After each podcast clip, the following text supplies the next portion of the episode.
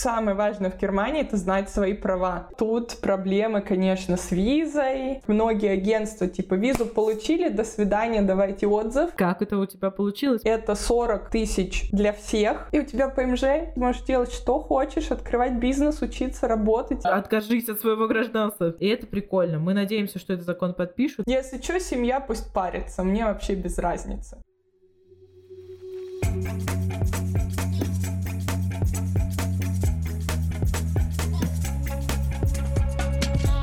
Всем привет!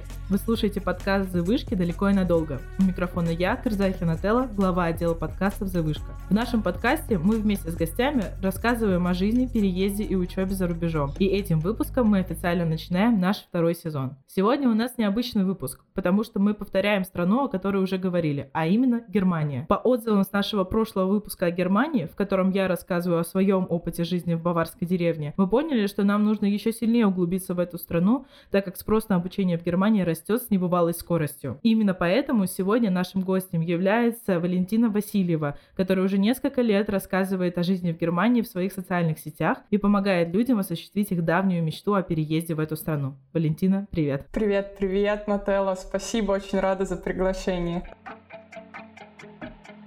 Ну, давай тогда сразу расскажи немного о себе, откуда ты и как ты попала в Германию. О, это долгая история, я постараюсь супер вкратце. Я сама родилась и выросла в Москве, точнее в Подмосковье, в Ближнем Подмосковье. Я переехала в Германию, когда мне было 24, это было 8 лет назад. Я на самом деле попала в Германию из-за, наверное, своего же такого азарта и желания познавать новое, за два года до переезда я посетила Мюнхен просто как турист. На меня и город, и люди, и Бавария, по которой я успела поездить, произвели просто какое-то невероятное впечатление. И у меня возникло такое просто нереальное желание пожить в другой стране и почему-то я решила, что это обязательно должна быть Германия. А ты знала немецкий перед тем, как ты переезжала? Не совсем. Вообще в 2013 я просто съездила и такая, ну, прикольно когда-нибудь это сбудется. Но у меня не было абсолютно никакого понимания, как люди переезжают в европейские страны. И немецкого, естественно, не знала, но у меня был свободный английский уже на тот момент. Я начала копать и ничего не нашла. На тот момент в интернете было как-то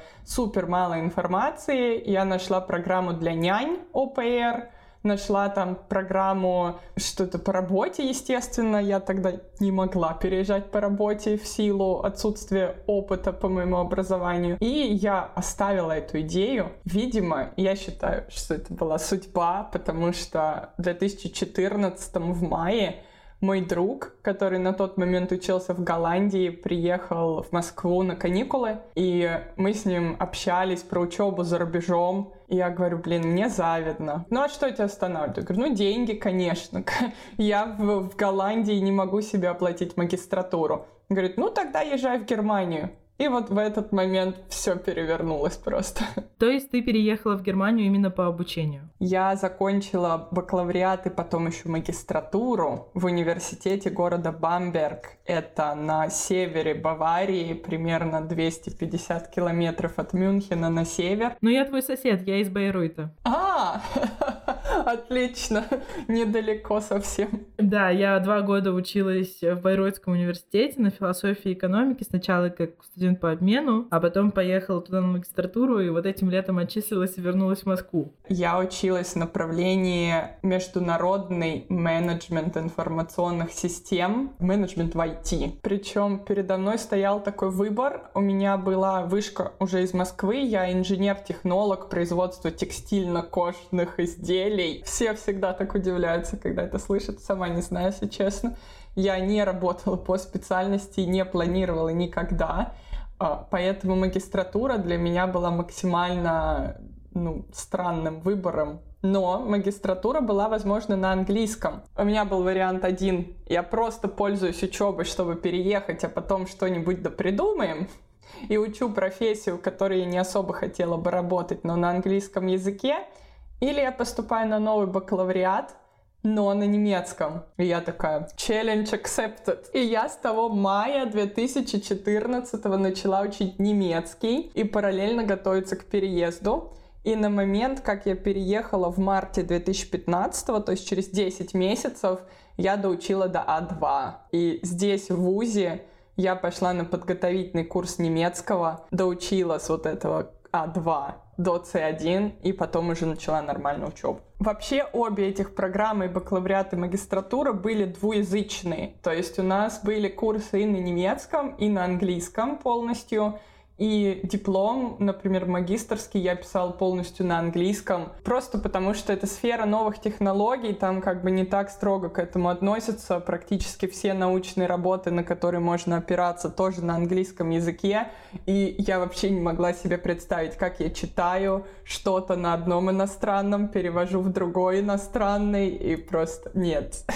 А ты помогаешь с поступлением только в Германию или во все немецкоговорящие страны? Я помогаю в большинстве своем только в Германию. У нас есть клиенты, кто иногда хочет в Австрию, и мы знаем систему Австрии, мы знаем, как туда подаваться. У нас есть люди, кто туда переехал, Венский университет в Граце. Тут, наверное, я сама себе создаю этих клиентов тем, что я рассказываю почти все время только про Германию. У меня же не просто там поступление на учебу, это я с этого начала. Я сейчас позиционирую себя как агентство полного цикла от идеи переезда в Германию, вне зависимости от вашей ситуации, до полной адаптации в стране. То есть у меня не только я вам помогу, и как многие агентства, типа визу получили, до свидания, давайте отзыв, но и после. Мы помогаем жильем, мы помогаем здесь адаптироваться, искать работу. Там после универа кто-то закончил, не может найти работу, мы пересмотрим резюме. И если это делать на несколько стран, это просто получается какое-то качество, по моему мнению, проседает, потому что невозможно быть экспертами сразу там всех стран и знать все. Поэтому единственное направление расширения, куда я вижу, это помогать потом переезжать не только русскоговорящим, но и англоговорящим людям.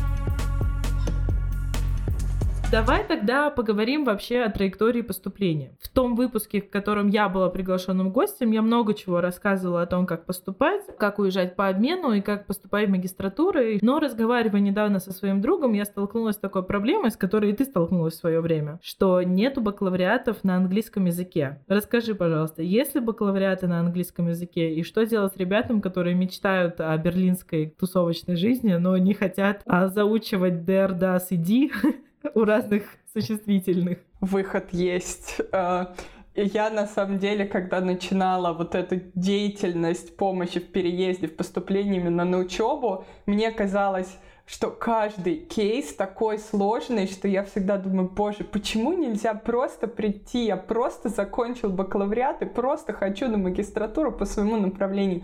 Везде были какие-то сложности, просто у каждого клиента, и так просто ничего не бывает. Но сейчас, слава богу, развиваются бакалавриаты на английском языке. Они есть, их мало. В основном это какие-то естественной науки, то есть физика, химия, вот это IT. Сейчас в Германии порядка 12-15 программ по всей стране IT на английском. А экономика и менеджмент есть сразу на английском языке. Вот в основном на этом заканчивается. То есть если человек хочет что-то типа история, география, то здесь, конечно, более классически на немецком. Но вот такие современные прикладные направления на английском уже начинают появляться, и выбор есть. Выбор есть даже в государственных вузах. Но тут проблема это студент-коллег. То есть, чтобы поступать напрямую в бакалавриат, нужно же, чтобы у человека была не просто школа, а как минимум еще один год вуза. Иначе с 11 классами школы, с немецкими 12-летками не, не сравнится, не хватает года. Соответственно, студент коллег, если мы говорим про государственные программы, они все на немецком, то есть тут как бы не обойти этого. Поэтому люди либо поступают на один год в ВУЗ, заканчивают и потом, пожалуйста, либо э, есть частные студент-коллеги, которые уже начинают выпускать англоязычные программы, дающие допуск в государственные вузы. Раньше этого не было. Раньше был студент-коллег, если на английском, то это просто вот для трех частных вузов все. То есть частный вуз как бы а для государственных не было. И сейчас появился первый в земле Северный Рейн-Вестфален. А, и там, мне кажется, они задали тренд, потому что я в этом году была на образовательной выставке, и мне некоторые люди из других студент-коллегов говорили, что они тоже сейчас готовят программы на английском. Может быть, и в государственных скоро появится. Ой, это очень прикольно, потому что я знаю, какие проблемы у ребят есть со студент-коллегами. Давай мы немножко поговорим о них тоже. Помимо всего прочего, да, наверняка нас слушают ребята, которые только планируют поступать. И вот этот студент-коллег э, для многих это какой-то страх. Я летела в этом году в Будапешт, и со мной вместе летела девочка 17-летняя, зашуганная, запуганная, которой просто одобрили венгерскую визу. Это был максимум. Но ей пришлось лететь в студент-коллег в Гамбург сдавать вступительные экзамены. Есть ли студент-коллеги, которые принимают без вступительных экзаменов? И как вообще вся эта поступательная штука именно со студент-коллегом работает? В первую очередь, наверное, важно ответить на вопрос, который мне задают чаще всего, что лучше, пойти учиться год в ВУЗе или поступить в студию коллег? Это немножко неправильный вопрос, потому что тут, конечно, дело выбора, смотря что ребенок хочет. Если ребенок, например, не хочет связывать свою жизнь с немецким, зачем ему тянуть сейчас этот язык до B1, B2, поступать, потом на немецком сдавать эти экзамены, чтобы потом пойти на англоязычную программу, например. Можно пойти в частный, проучиться на английском и со своим английским дальше идти. Но если человек хочет потом учиться полностью на немецком языке, то лучше пойти в студию коллег потому что там вы не просто как на курсах языка, там немецкий для жизни, и вы там учите, как, не знаю, пообщаться про астрофизику, Ладно, окей, это, это C2, наверное. Ну, как пообщаться на какие-то темы, как поговорить про политику и прочее. Здесь вы придете, вот я ходила на курс языка подготовительный при университете, и даже после этого курса языка я пришла и офигела просто. У меня первый семестр, я клянусь, я сидела такая, что он говорит? Я помню, я на экономику перестала ходить, наверное, после четырех лекций, потому что я поняла, что это не имеет никакого смысла, просто ноль. И только со второго семестра я начала втягиваться. То есть было сложно. Если вот как раз-таки вам сложно адаптироваться, то лучше через студент коллег. Там будет более мягкий вход э, в немецкую систему образования. Как это вообще происходит? Вступительные экзамены есть во всех государственных, но просто не во все нужно летать. Есть несколько студент-коллегов, которые проводят их онлайн, и вы сидите с камерой, выполняете на время задачи, все сдали у себя дома, все нормально. Естественно, там около компьютера можно положить какие-то шпаргалки, этого не видно, если, если они вам как-то помогут, конечно. Если ехать надо, то тут проблемы, конечно, с визой, становится сложнее, и самому это организовать достаточно сложно, потому что те люди, которые ко мне, например, приходят, они даже не знают, что, а что, надо заранее записаться на визу, а как я узнаю, знаю, на какую дату. Ну вот так, нужно примерно знать, когда студент-коллег пришлет приглашение, а для того, чтобы записаться примерно на эту дату, иначе если вы будете ждать приглашения, потом запишитесь, вы только через полгода запись получите. Кстати, а сколько сейчас по времени визы выдают? Если честно, самая большая проблема это сама запись. А рассмотрение особо не увеличилось, как вот раньше было, до 8 недель так и сейчас есть проблемы у людей, у которых нет какого-то дедлайна. То есть тем, кто на экзамены, тем, у кого учеба начинается, тем, у кому, кому на работу, у кого уже контракт там стартует, им стараются выдать в срок. А тех, кто едет по воссоединению семьи, на частные курсы языка, которые можно перенести всегда, когда угодно, и школа ждет и ничего вам не скажет за это, Обычно очень долго сейчас тянут. У меня есть люди, кто в воссоединении семьи в последний год ждут по 4 месяца сидят. То есть просто ответа. Ой, это на самом деле очень хороший вариант, потому что у меня есть подруга, которая во время бакалавриата в МГУ э, поехала в ЛМУ в Мюнхен учиться по обмену на полгода. И потом, после выпуска, решила в ЛМУ поступить на магистратуру по тому же направлению. И когда она пришла в визовый центр, ей сказали сразу, что, скорее всего, тебе не оформят по факту того, что по документам она уже там училась. И она подалась в июле 22 года, и ей выдали визу только в марте перед экзаменами 23 года. Какую землю ты сама порекомендовала бы для поступления именно в студент коллег? Боже, я ненавижу вопрос, в какой город мне лучше поехать? это мой топ просто. Следующая, какая земля лучше? Но кино это неправильно так говорить. Если мы говорим про студент коллег, окей, мы будем отталкиваться не от земли, потому что, ну вот, я прям Бавария, прям мое. Я люблю вот это вот э, консервативных этих немцев. Это прям вот моя тема. Берлин, ну не знаю, это, конечно, как Москва немножко, но все-таки для меня too much. Но кто-то такой, боже, Бавария, тут же есть это шперштунда, когда во многих городах бары типа в 2 часа ночи закрываются, и все, вот у нас в Бамберге такое есть. Тут от предпочтений. Но если вернуться к студент-коллегам, то, наверное, тут стоит отталкиваться от сложности вступительных экзаменов, конкурса обучения — и самый просто разрыв студент коллеги это Берлин и Мюнхен. У них самый большой конкурс, самый большой поток, и поэтому поступить туда сложнее всех. И если у вас там B1, вы даже подать документов не можете, естественно. С B2 начальным, таким вот я еле натянул B2, нет, смысла нет. Просто вы не пройдете по конкурсу. Поэтому нужно, чтобы у вас был как минимум такой хороший B2, чтобы туда попасть. Плюс там достаточно сложно учиться.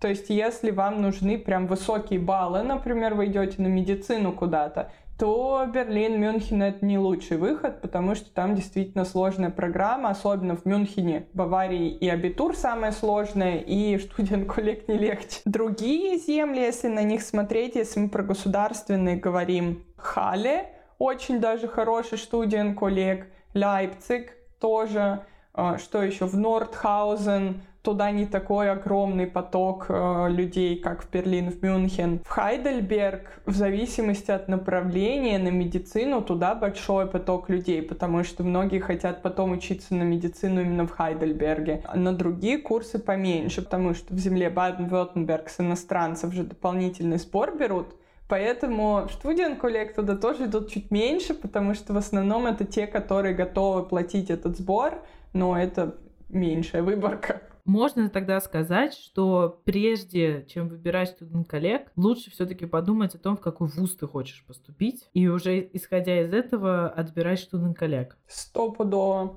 Но не стоит на одном студент-коллеге зацикливаться. Я всегда говорю, подайте в 5, в 7 подайте, потому что, ну, можно просто не сдать экзамен и все. Выборка небольшая, если в один подаваться. Я хотела поговорить еще про гранты. Есть всеми известная стипендия, если начинаешь гуглить, называется DAAD. Чтобы на нее подать, там надо выполнять определенные условия. Я знаю условия только для магистрантов, что это должен быть э, защищенный уровень языка, какое-то вступительное, кажется, письмо и всякое такое. Какие бывают стипендии и гранты на обучение? Студент коллег в университеты, что ты можешь сама посоветовать, как это искать и где это найти? Ну, на самом деле здесь история печальная, потому что само обучение в Германии, оно, можно сказать, бесплатное, поэтому и грантов практически не существует, которые финансировали бы учебу. Например, в Штаты едешь, получаешь какой-то грант, он там звучит прекрасно из разряда 100 тысяч евро получил на учебу, а по факту учеба сама 100 тысяч евро стоит. То есть оно так и выходит, что учеба тебе бесплатная, а все остальное сам. А так как тут учеба бесплатная сама по себе, ну, условно бесплатная, то и грандов практически нет в этом понимании. Начнем сначала. Студент коллег. Вообще можно забыть, ничего нет, не существует, даже приблизительно. Для иностранцев нет. Для, например, украинцев, кто здесь сейчас по 24 параграфу, по параграфу защиты от войны, а, им можно получать стипендию, которую немцам дают, это такая государственная поддержка больше, но для остальных иностранцев она не подходит. Дальше подготовительный языковой курс или частный языковой курс тоже ничего вообще, никаких вариантов. Если вы хотите поступать на бакалавриат с полным финансированием, чтобы не надо было открывать блокированный счет, то такого тоже практически нет.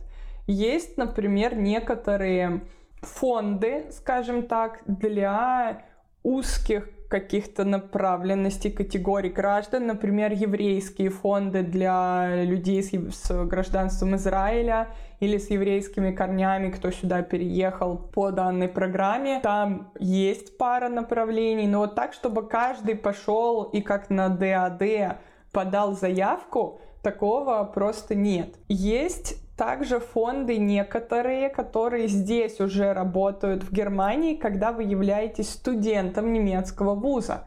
То есть для начала нужно поступить, получить визу, приехать, зарегистрироваться, начать учиться, и только потом можно будет подаваться. Я, например, получала стипендию, которая называется Deutschland стипендиум, 300 евро в месяц. Она мне оплатила поездку в Штаты на месяц. Я помню, я за год получила 3 600, уехала в Штаты на месяц и потратила 3 500. И я такая, стипендия, спасибо. Но ее каждый год нужно подтверждать, показывать оценки, продлять. Я только один год ее получала, и как бы все. Пара еще других фондов, на которые также можно податься, но там как бы квоты в фондах очень маленькие. Например, есть фонды, которые в год предоставляют всего 40 стипендий. А податься может кто угодно. Ну, то есть хоть, хоть 40 тысяч, а дают всего 40 людям. Поэтому, если вы едете на бакалавриат, то на стипендию можно практически не рассчитывать. Но если вы не можете себя реально обеспечивать, но очень хотите, езжайте на дуальную учебу. Вы будете работать параллельно, параллельно учиться, да, нагрузка выше, но вы можете получать, у вас, во-первых, все обучение будет бесплатное, э, несмотря на то, что дуальная теория, она обычно платная, ее обычно перенимает работодатель. Учеба будет бесплатная, страховка у вас будет покрываться работодателем, и еще дополнительно в зависимости от работодателя вы можете получать зарплату. И есть дуальные направления. У меня, например, в том семестре уехала девочка на экономику, у нее учеба бесплатна, страховка входит, и она еще 900 евро на руки получает чистыми после вычета всего каждый месяц. Только тут немецкий нужен. И вообще хотелось бы сказать как раз-таки, что помимо привычного нам бакалавриата магистратуры, в Германии есть вот как раз-таки программа Dual Studium называется, как дуальное образование, где, как уже Валентина сказала, можно и учиться, и работать. И помимо этого есть еще такая штука, как Хохшуле. И об этом тоже не очень многие знают. В эти учебные заведения можно приехать и точно так же оставаться, и потом получать магистратуру после окончания Хохшуле. Валентина, можешь чуть-чуть поподробнее рассказать, что это такое? Потому что обычно, когда рассказываешь об этом, все такие, ой, да это колледж, это что, ПТУ? Нет, я туда не пойду, мне нужно академическое образование. В Германии два типа учебных заведений, которые предоставляют высшее образование, скажем так. Это университет и Хохшуле. Хохшуле — это школа прикладных наук, если переводить на русский язык, или высшая школа ее еще называют. И из-за перевода высшая школа, ну вот как высшая школа экономики, это же не колледж, высшая школа экономики, это же вуз, вот тут то же самое, это как бы вуз. В чем прикол? Почему так произошло. Раньше существовали только университеты, там где-то во второй половине 20 века, я не скажу вам точно год, э, у меня с историей всегда были напряги, произошла реформа образовательная, потому что хотели разделить теоретические направления, такие как там, не знаю, теология, лингвистика, преподавание и практические, такие как, ну, та же информатика, экономика. Экономика может быть теоретической очень, а может быть более практической, как, например, финансы, да. И решили то, что в университетах будет вот прям академическое для тех, кто хочет в науку, кто хочет прямо, ну, теорией заниматься, а хохшуле будут прикладные. Поэтому появились не только хохшуле, в которых есть там хохшуле с разными направлениями. Например, есть хохшуле Майнц. В хохшуле Майнц есть и дизайн, и там экономика, и инженерия. Но есть еще узкие хохшуле, хохшуле музыки, хохшуле спорта. Единственный полностью спортивный университет в Германии — это хохшуле спорта в земле Северной Рейн-Вестфалии.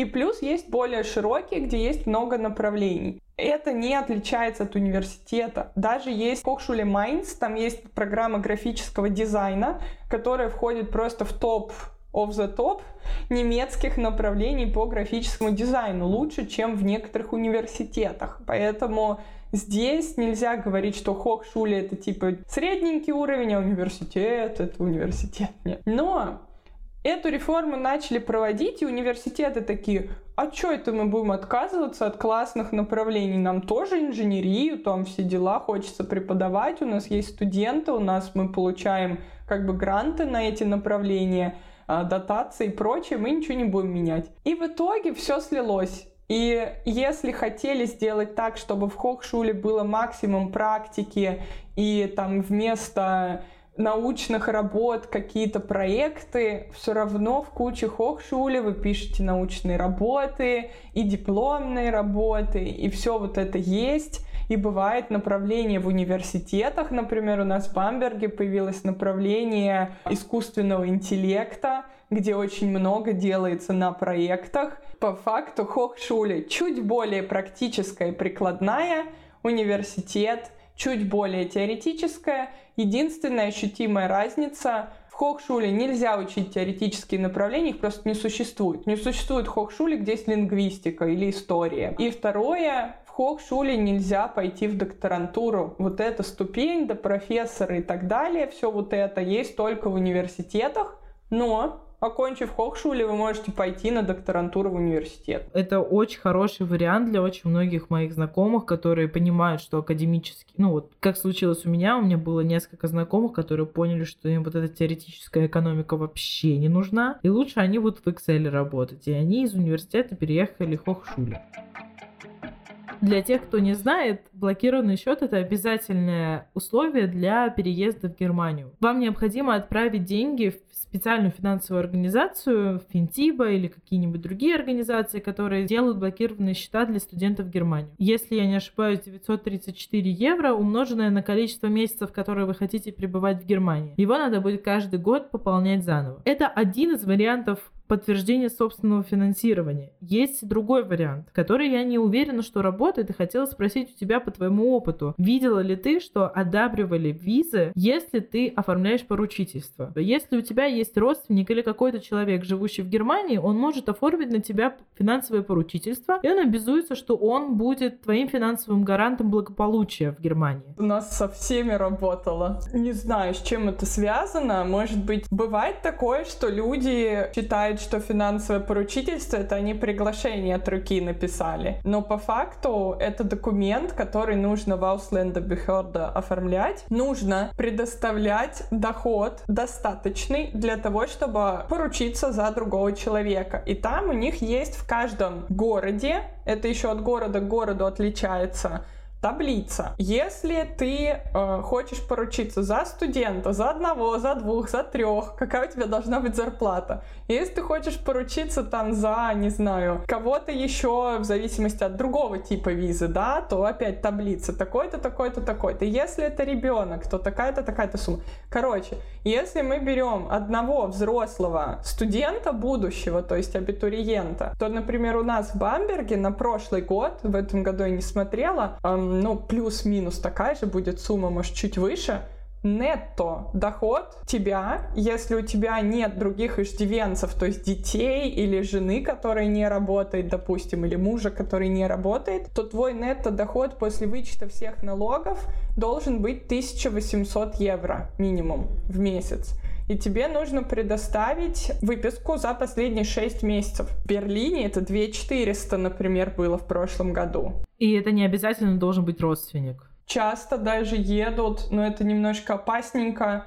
с поручительством от парня, потому что если в посольстве прознают, что это там парень, то они могут сказать, а почему вы тогда едете так, а не на визу по браку? Давайте расписывайтесь. Ну, тут это в мотивационном письме важно описать грамотно, чтобы не придрались. Просто нужно знать, как писать. Поэтому вообще обычно проблем нет, но я понимаю, в чем может быть здесь загвоздка. В том, что касательно иностранцев, даже в самом миграционном офисе очень часто встречается незнание законов. Особенно если чиновник не хочет что-то делать, он такой, а, нет. И потом, если человек не идет к адвокату и не возвращается с адвокатом, он и не получит этого, чего хочет. У меня совсем недавно был пост на тему Самое важное в Германии — это знать свои права. Я не юрист, я не имею права давать юридическую консультацию, но я знаю параграфы, я могу показать параграф закона, и если человек захочет, он дальше пойдет к юристу, если не захочет, он сам возьмет закон и пойдет э, туда, в АБХ, разбираться. Но ко мне часто приходят люди, которые хотят сменить параграф пребывания, например, учебу бросить, начать Ausbildung, а им говорят, нельзя учебу на Ausbildung менять. Я говорю, ну вот же в параграфе написано, что может. Совсем недавно, наверное, год назад или полтора года назад, в Германии начали говорить и активно прям говорить о такой штуке, как голубая карта. Что люди могут с наличием своей профессии переехать в Германию и спокойно себя там чувствовать. Можешь рассказать, что это и как можно по этой штуке переехать? Конечно, голубая карта, она существовала всегда. Сколько я занимаюсь темой Германии, не знаю даже в каком году ее ввели, но точно ей уже больше десятка лет. Просто начался, наверное, такой период пика миграции, и все начали про нее говорить, писать, э, потому что это самый быстрый путь до ПМЖ. Вообще быстрее, чем у кого угодно. Голубая карта — это особый вид трудовой визы, то есть это переезд по работе. Если у вас есть, а, высшее образование, и, б, вы зарабатываете больше определенного порога, но, как некоторые думают, зарабатываю где? Сейчас, в России там или в своей стране? Нет, всем все равно, сколько вы зарабатываете сейчас, сколько денег будет стоять в вашем договоре с немецкой компанией. То есть вы находите работу, подписываете договор, и вот в этом договоре должна стоять зарплата выше определенного порога. С одной стороны, это, я сейчас прям супер точную сумму не назову, это 40 с чем-то тысяч в год, 44 что-то там, по-моему, в год для всех. Если вы зарабатываете больше 44 тысяч евро в год брутто, и вы работаете по направлению своего образования, вы можете получить голубую карту. Вам не нужно показывать язык, вообще ничего. Контракт, диплом, все прекрасно. И есть еще круче условия, скидочные, для профессий, которые в дефиците. Медицина, естественные науки, математика, физика, химия, биология, инженеры, айтишники. Причем для айтишников есть исключение. Чтобы подать на голубую карту, теперь по новому закону не нужно даже образование. Достаточно показать от трех лет опыта работы, и все, и можно подаваться на нее. Менеджеры в определенных направлениях, там менеджеры в медицинской среде, еще какие-то, не помню уж точно конкретно, но есть список, который можно нагуглить. У меня на сайте есть статья, тоже про это можно нагуглить, и в телеграм-канале тоже. И вот если вы подходите под эти дефицитные специальности, то ваш порог зарплаты в договоре еще ниже. Там, по-моему, 39 тысяч евро в год. То есть там, ну, это зарплату все получают. Я когда после универа получила свою первую работу, у меня там уже было больше этого порога. Я не могу называть точную цифру, но больше этого порога. Это был первый день после универа. И вы получаете эту голубую карту, ну, как визу, вы на нее подаетесь, въезжаете. И еще плюшка. Вы можете приехать по Шенгену, найти тут работу за три месяца, которой можно пребывать по Шенгену, и податься на голубую карту здесь. Для нее есть исключение. Можно прям в Ausländer Behörde писать «Привет, вот мой контракт, у меня есть работа, дайте карту. Если сдать немецкий на B1, то можно подать на ПМЖ, постоянный вид на жительство, уже через 18 месяцев. То есть достаточно отработать полтора года, и у тебя ПМЖ, и ты вообще ни к чему не привязан, ты можешь делать что хочешь, открывать бизнес, учиться, работать или все одновременно, вообще что угодно. Если бы один ты не сдал, то по новому закону через 27 месяцев ты можешь подаваться на ПМЖ. То есть с нулевым, там немецкий один, по-моему, все равно нужен. Через 27 месяцев это чуть больше, чем 2 года. Все адекватные люди получают ПМЖ через 5 лет, а тут 18 месяцев. А гражданство? Ну, гражданство для всех э, одинаковое правило, и сейчас, я думаю, нет смысла обсуждать точные условия, потому что обсуждается новый закон, и если его примут таким, какой он есть, то на гражданство можно будет податься уже через три года при условии не получения социала, при условии полного самообеспечения и при условии сдачи немецкого B1, а если вы высокоинтегрированный, то есть немецкий C1, может быть, вы тут универ закончили, может быть, у вас какие-то супер достижения на работе, то есть, ну, там разные способы есть доказать высокую интеграцию, то уже через три года паспорт можно будет получить. И не надо будет отказываться от своего гражданства. То есть свое оставляй, второй получай, просто да, немцы так в воздухе переобулись за прошлый год с этим гражданством, честно говоря. Восемь лет. Да. Откажись от своего гражданства. Три года, не отказывайся теперь. А это улучшенный способ легализации в Германии. Наверное, один из самых приятных во всем Европейском Союзе сейчас. Во многих странах все еще приходится отказываться от своего национального гражданства. Германия так массово вводит теперь политику не отказа, и это прикольно. Мы надеемся, что этот закон подпишут, может быть, даже к выпуску этого подкаста его реально подпишут. Я хотела бы, Валентина, с тобой поговорить о том, именно не об учебе, а именно о жизни, потому что мы переезжаем в другую страну, и в первую очередь мы там живем. Какие вещи возможно, я не поняла, а для тебя пришло осознание, и ты поняла их. Насколько я знаю, по твоим социальным сетям у тебя есть молодой человек, и он немец, правильно? Да, да. Как это у тебя получилось? Потому что я не знаю немецкий, я его только начала учить, что очень смешно после того, как я уехала. Я обучалась на английском языке и по большей части строила отношения и дружеские любого другого порядка с ребятами русскоговорящими. Э, это гораздо легче делать, потому что вы все живете на каком-то чувстве потери дома, и любой человек, говорящий на твоем языке, как будто бы это чувство тебе возвращает. Но общаться с немцами мне приходилось довольно часто, и я очень хотела с ними дружить тоже. И как бы я ни пыталась втиснуться в общение с ними, они категорически не хотели общаться со мной. Не только потому, что я там может быть такая, а потому что, конечно, им на немецком общаться легче, чем общаться на английском со мной. И даже ребята, которые мои знают на C2 немецкий, сталкиваются с тем, что им очень тяжело налаживать контакты с немцами, и это почти что как будто бы невозможно. У меня есть только одна знакомая, которая в отношениях с немцем, и то она католичка, и она из Латвии, и поэтому, может быть, ментальность чуть-чуть похожа. О, шкатулка Пандоры просто меня...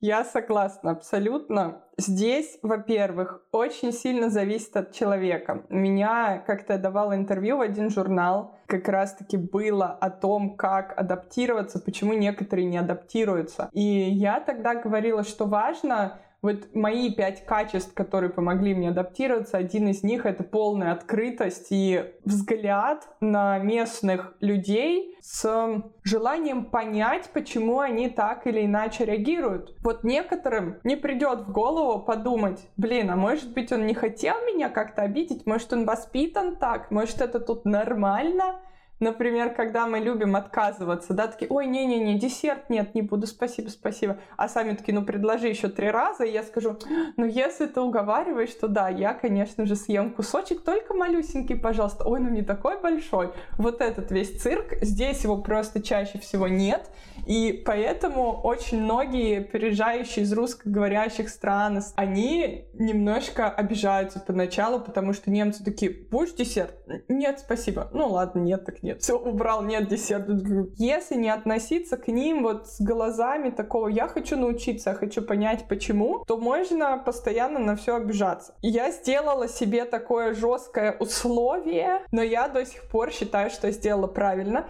Я когда переехала с этим вот А2 немецким, я себе сказала, я хочу сдать C1 через семестр. Вот у меня есть полгода, я хочу сдать C1. И я тогда себе сказала, какой у меня сейчас выход, как я могу это ускорить? Я могу вообще не общаться с русскоговорящими, кроме своих друзей. И я до сдачи экзамена вообще игнорировала русскоговорящих. И вот когда я это рассказала, меня просто захейтили, такие, фу, да это же не бескультурщина, какой ужас. Для меня это было способом достижения цели. Я достигла свою цель, начала снова общаться с русскоговорящими. В чем проблема? Проблемы не вижу. Из-за этого я очень много общалась с немцами, потому что у меня все соседи были немцы и немки, и они сами в какой-то момент, потому что с английским языком это точно, когда сидит группа немцев, ну, как бы один с тобой на английском пообщается, другой пообщается, а когда они между собой но не будут же там пять человек из-за тебя одной весь вечер между собой говорить по-английски. И поэтому я была вынуждена влиться, понимать и начинать говорить. И через, наверное, три или четыре месяца жизни в общаге я в какой-то момент пришла к ним на балкон,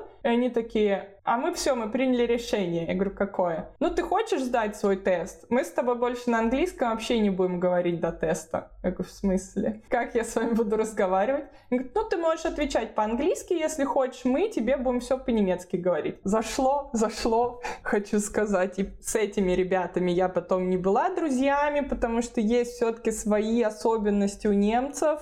Это был мой первый такой культурный шок когда они съехали с общаги в Веге, в квартиру, которую они решили вместе снять, ну, просто они перестали со мной куда-то ходить. Я им писала, они всегда такие, нет, мы заняты, а потом я их вижу в центре. Но через годы у меня появились немцы, которых я могу назвать друзьями точно, которые там никуда не делись, даже когда мы разъехались, закончили учебу, переехали в другие там районы, города. Пять прям хороших, близких друзей немцев точно есть. Я тебе честно скажу, что я прекрасно понимала эту ситуацию с тем, что ребята говорят на немецком почти что все время. Знаешь, вот это один процент, когда это прям било по сердцу. Я и еще четыре парня, мы вместе вышли из университета после сессии в модели ООН и шли вместе в ВГ. При условии, что два из этих парней, их родители из Казахстана, немцы, которые поздние переселенцы, уехали в Хоф э, в 94-м. Мальчики родились уже в Германии. И мне всегда казалось, что мы достаточно близкие друг к другу люди. Вот, и мы идем вместе, и в какой-то момент они просто расходятся и ускоряют шаг и уходят от меня. И начинают говорить по-немецки. И я помню, что меня тогда это так сильно задело и почти что эмоционально убило, потому что это вот признание тебя пустого места было в моем случае. Ну и таких ситуаций было еще несколько штук, и это очень сильно ударило по моей самооценке. И знаешь, в чем прикол? Я и принципиально как раз-таки тогда и не хотела учить немецкий. Вот у меня подруга, которая встречается с немцем, я помню, когда они начинали встречаться, все было прекрасно, чудесно, радужно, а потом вот эта немецкость его, она начала всплывать, и вдруг она начала меняться из-за него. И меня это тоже так триггернуло. Но в итоге мы и перестали общаться. Как раз-таки из-за этого парня. Потому что, как я поняла, ему не нравилось, что я не говорю по-немецки, а по-английски, несмотря на то, что у него был C1, он принципиально со мной говорить не хотел. Мне кажется, это очень сильно зависит от людей. Стопудово везде есть такие, у которых не все в порядке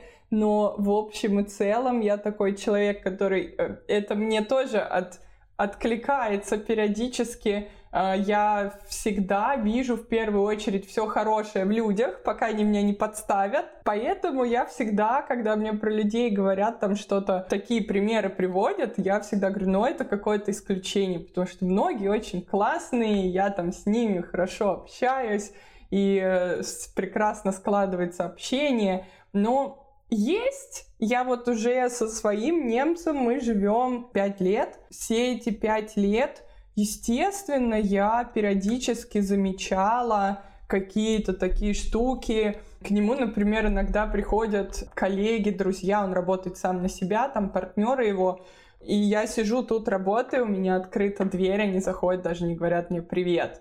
Но мне похрен. Ну, то есть, грубо говоря, я занята своими делами, я думаю про себя, мне все равно, поздоровались они, нет, я тоже не поздоровалась. А есть чем-то, с чем ты не смогла смириться в Германии? Первая вещь, она не совсем про Германию, она скорее вот про мои отношения. Мало того, что это типично немецкая штука про страховки, и второе, это мой э, Макс, он работает финансовым консультантом, и это еще его профессиональная деформация, потому что он постоянно с этим работает и видит людей, как синдром выжившего. Он не видит людей, которыми это не случилось. Он видит только людей, с которыми это случилось, поэтому он считает, что всем это надо. А я считаю, что мне это не надо, по крайней мере, сейчас у нас на этой почве постоянный конфликт. Речь идет о Betriebsunfähigkeitsversicherung. Это страховка, а, в которую ты платишь определенную сумму, чем ты старше, чем у тебя опаснее профессия, чем у тебя хуже здоровье, тем сумма больше. Ты платишь, допустим, сумму 50 евро в месяц. Когда, если вдруг ты становишься беруфсенфейх, то есть ты не можешь работать, даже если ты бизнесмен, это твой бизнес, то есть не обязательно работать на кого-то. И ты не можешь работать больше, чем платит эм, медицинское страхование, 6 недель оно платит, нет, 6 недель платит работодатель. В общем, какое-то количество времени оно платит, я не буду сейчас путать людей, потом не платит.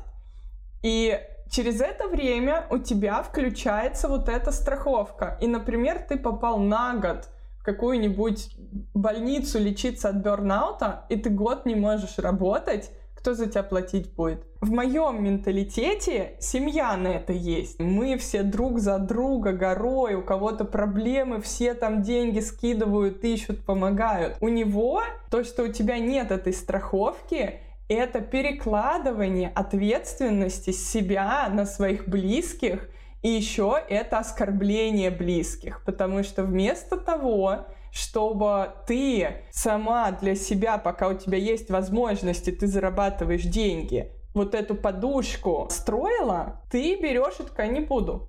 Если что, семья пусть парится, мне вообще без разницы мы постоянно, когда эта тема открывается, он мне начинает примеры накидывать, как много немцев сейчас попадаются в эту ситуацию, что у них денег нет, теряют дом, нечем платить ипотеку. А я ему говорю, а я денег накопила, у меня квартира в Москве есть, если что, продам. Ну, то есть, что? В чем проблема? И я не понимаю, для меня это как будто бы он не хочет меня поддерживать, а для него это как будто бы я на него перекидываю свои проблемы, и вот это вот я пока не могу с этим смириться, и мне кажется, это как у тебя. Я из принципа уже эту страховку не хочу оформлять. Две стороны одной медали. С одной стороны, ты пытаешься обеспечить полностью себя, но с другой стороны ты никому не доверяешь настолько, чтобы в случае кризиса тебе помогли. И то же самое, ты рассчитываешь на его помощь ровным счетом, как и он может рассчитывать на твою помощь в какой-то момент. Да, с этим я бы тоже никогда не смирилась. Мне вот это абсолютно непонятно. Просто в моем менталитете себя последнее снять, другому отдать. Мне кажется, если попробовать описать одной фразой какой-то такой вот менталитет немцев. Конечно же, нельзя всех катать под одну гребенку, потому что есть абсолютно разные люди, но они более отстраненные, менее теплые. То есть, если мы едем, вот мы из такой семьи, где 30 человек за одним столом, то тут, например, что касается родителей, там внуков, да, родители такие, ну, если у меня есть время после моих планов, можешь там мне привести по заранее договоренности внуков на пару дней. Привезти, сбагрить немецким дедушке, бабушке, внуков на лето, это вообще забыть можно, что это такое. Никогда такого не произойдет. Ну, за редким исключением. Меньше привязанности между людьми и меньше вот этой общей теплоты, но я в это хорошо вписываюсь, потому что я сама более холодный такой человек. И еще, наверное, из-за блога у меня такая небольшая социальная усталость, то есть я не готова дружить со всем миром, мне достаточно нескольких друзей, я готова заводить знакомства. Нетворкинг, знакомство, вот чисто по-немецки, но я всегда такая была, поэтому я сюда вписываюсь в этом плане. Но, по твоему примеру, чем немцы компенсируют свою холодность? Концентрацией на себе. Им очень важен их комфорт. То есть они не так сильно боятся отказать кому-то. Для них хуже пообещать и не сделать, или для них хуже, если они согласятся из вежливости, а потом им будет неудобно в этот день торопиться через там дождь куда-то ехать, и они прямо вот это скажут, но за это им комфортней. Они не делают чаще всего что-то только чтобы другим там сделать. Они такие, все, я не тороплюсь, у меня все хорошо. А, и они не ожидают от других, что они сразу побегут к тебе на твою первую просьбу. Подводя итоги, как бы ты описала свою жизнь сейчас, чем она отличается от той, что была в России, и почему ты все еще остаешься? Во-первых, сейчас сложно сравнивать из-за того, что у меня есть крупный блог, и я достаточно о, известная личность. Ко мне часто подходят на улице, меня часто узнают, русскоязычные в Германии, очень многие на меня подписаны. Но если это отбросить, здесь мне гораздо комфортнее в плане путешествий. То есть я, например, в субботу утром лечу в Фуэртовентура просто вот так вот на 5 дней, Такая просто села, бах, через 4 часа я там, потом вернулась обратно, заехала в Мюнхен 1 декабря, у меня съемка, потом я приезжаю домой на 3 дня, и потом лечу в Лондон еще на 4 дня. Вот, то есть вот такой вот график здесь гораздо проще, чем когда лететь куда-то из Москвы было гораздо дольше, гораздо сложнее, постоянное получение вот этих виз, что в Европе, в принципе, отпадает, если ты тут живешь. Кроме того, мне очень нравится общаться с людьми разных национальностей, разных культур. Я постоянно учу новые языки, я сейчас учу итальянский, это уже пятый будет. Я здесь гораздо больше встречаюсь с такими людьми, там, с европейцами, с американцами. Мне очень нравится общаться на английском. Наверное, вот это два пункта. Уровень зарплаты, уровень жизни, в принципе, выше. У меня был пост про то, что значит нет денег в Германии, нет денег в России. Это вообще разные понятия. Нет денег в Германии — это когда у тебя там полторы тысячи евро в месяц ты получаешь, и вот ты как-то перебиваешься на них а нет денег в России, это ты вот занял просто. Вот примерно такое. Здесь, как минимум, я вижу хорошую социальную политику, и мне от этого как-то на душе легче, чем когда я вижу бабушек в России, которые там собирают себе на ужин, на который не хватает. Вот от этого мне всегда было очень грустно. Почему я здесь? Ну, по всем тем же перечисленным причинам. Я планирую здесь оставаться. Единственное, что я хочу в Мюнхен, то есть мне очень нравится Бамберг, я прям в восторге, но мне хотелось бы все-таки уже переехать в более большой город просто из-за большего количества возможностей.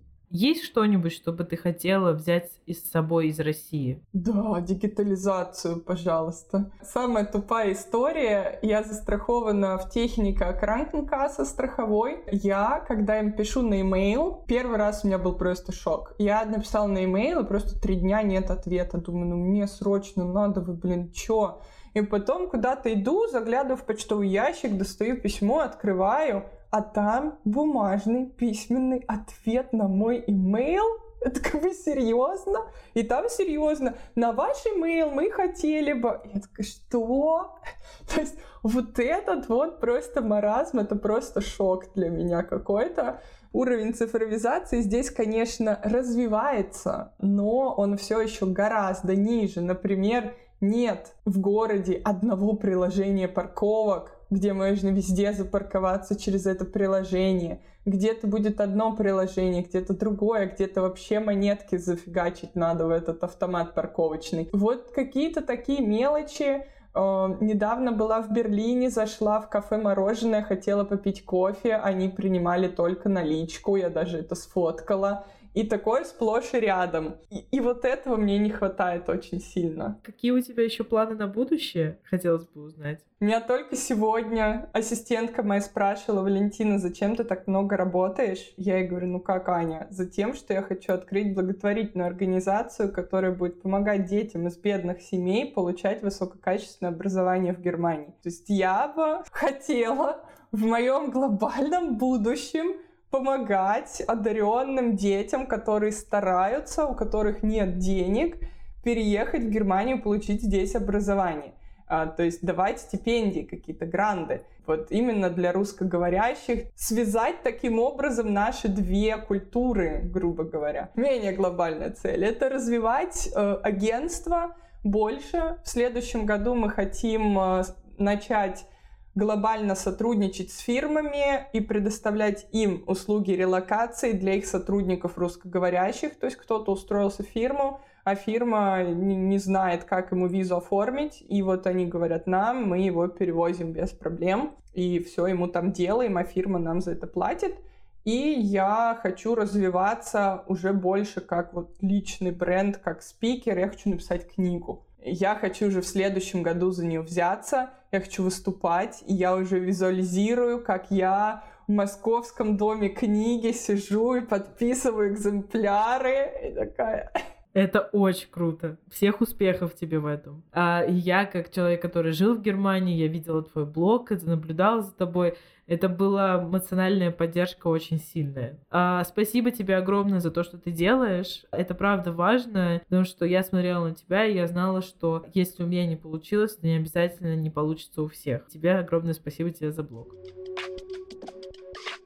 И спасибо огромное тебе за разговор. С вами был подкаст «Далеко и надолго», подкаст о переезде, жизни и учебе за рубежом. Сегодня его провела я, Нателла Карзахи, а гостем выпуска стала Валентина Васильева. Вы можете найти ссылки на Валентину в описании этого подкаста. Обязательно подписывайтесь на нее, чтобы быть в курсе всех новостей о Германии и не только. Также мы хотим сказать большое спасибо нашим друзьям и коллегам студии 1984 за помощь в записи этого подкаста. Наши выпуски вы можете найти в группе «Завышка ВКонтакте», в Яндекс Музыке, Apple Podcast подкастах и на других платформах. Делитесь этим выпуском в своих соцсетях и подписывайтесь на Завышку, чтобы не пропустить новые эпизоды. Поддерживайте нас в нашем сообществе ВКонтакте и через наш телеграм-канал. А над этим выпуском работали Евгений Таранченко, Никита Золотарев, Максим Понедельченко и я, Наталья Карзахи. Спасибо всем большое. До скорых встреч.